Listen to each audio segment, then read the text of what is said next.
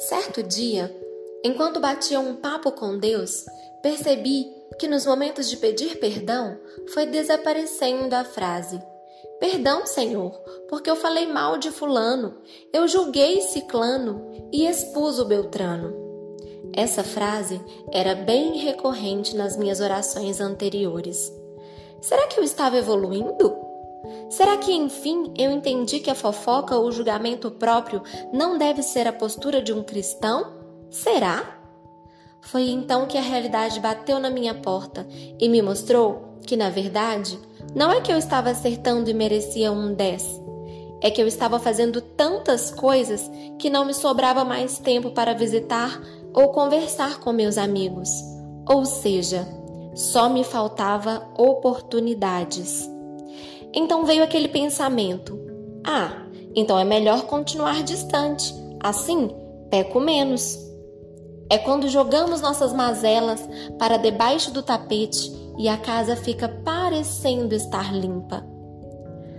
Como não devo e nem consigo ficar só por muito tempo, me reencontrei com amigos e lá estava eu, mais uma vez, falando.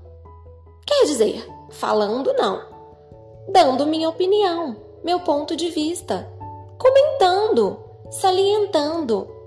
Ah, pedindo oração pela vida da pessoa, dando mais uma vez uma desculpa, buscando a melhor desculpa para não reconhecer que estava me sendo dado mais uma oportunidade. E estava eu ali, falando mais uma vez mal dos outros. A neurociência explica que a fofoca ativa nosso sistema de recompensa traz prazer e libera dopamina e endorfina, além da sensação de que se fosse comigo, naquela mesma situação, teria agido muito diferente, melhor, mais assertivo. Eu nunca, jamais faria aquilo. É, estou expondo minhas vulnerabilidades. Você não esperava isso de mim? Ou, na verdade, já me viu fazer isso? Ah, você estava também na conversa? Não? Ai, me desculpe. Achei que era você. Aliás, você não deve fazer isso, né? Quem conta um conto sempre aumenta um ponto. Todos tropeçamos de muitas maneiras.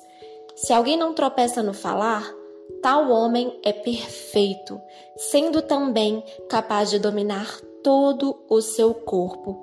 Tiago 3, 2.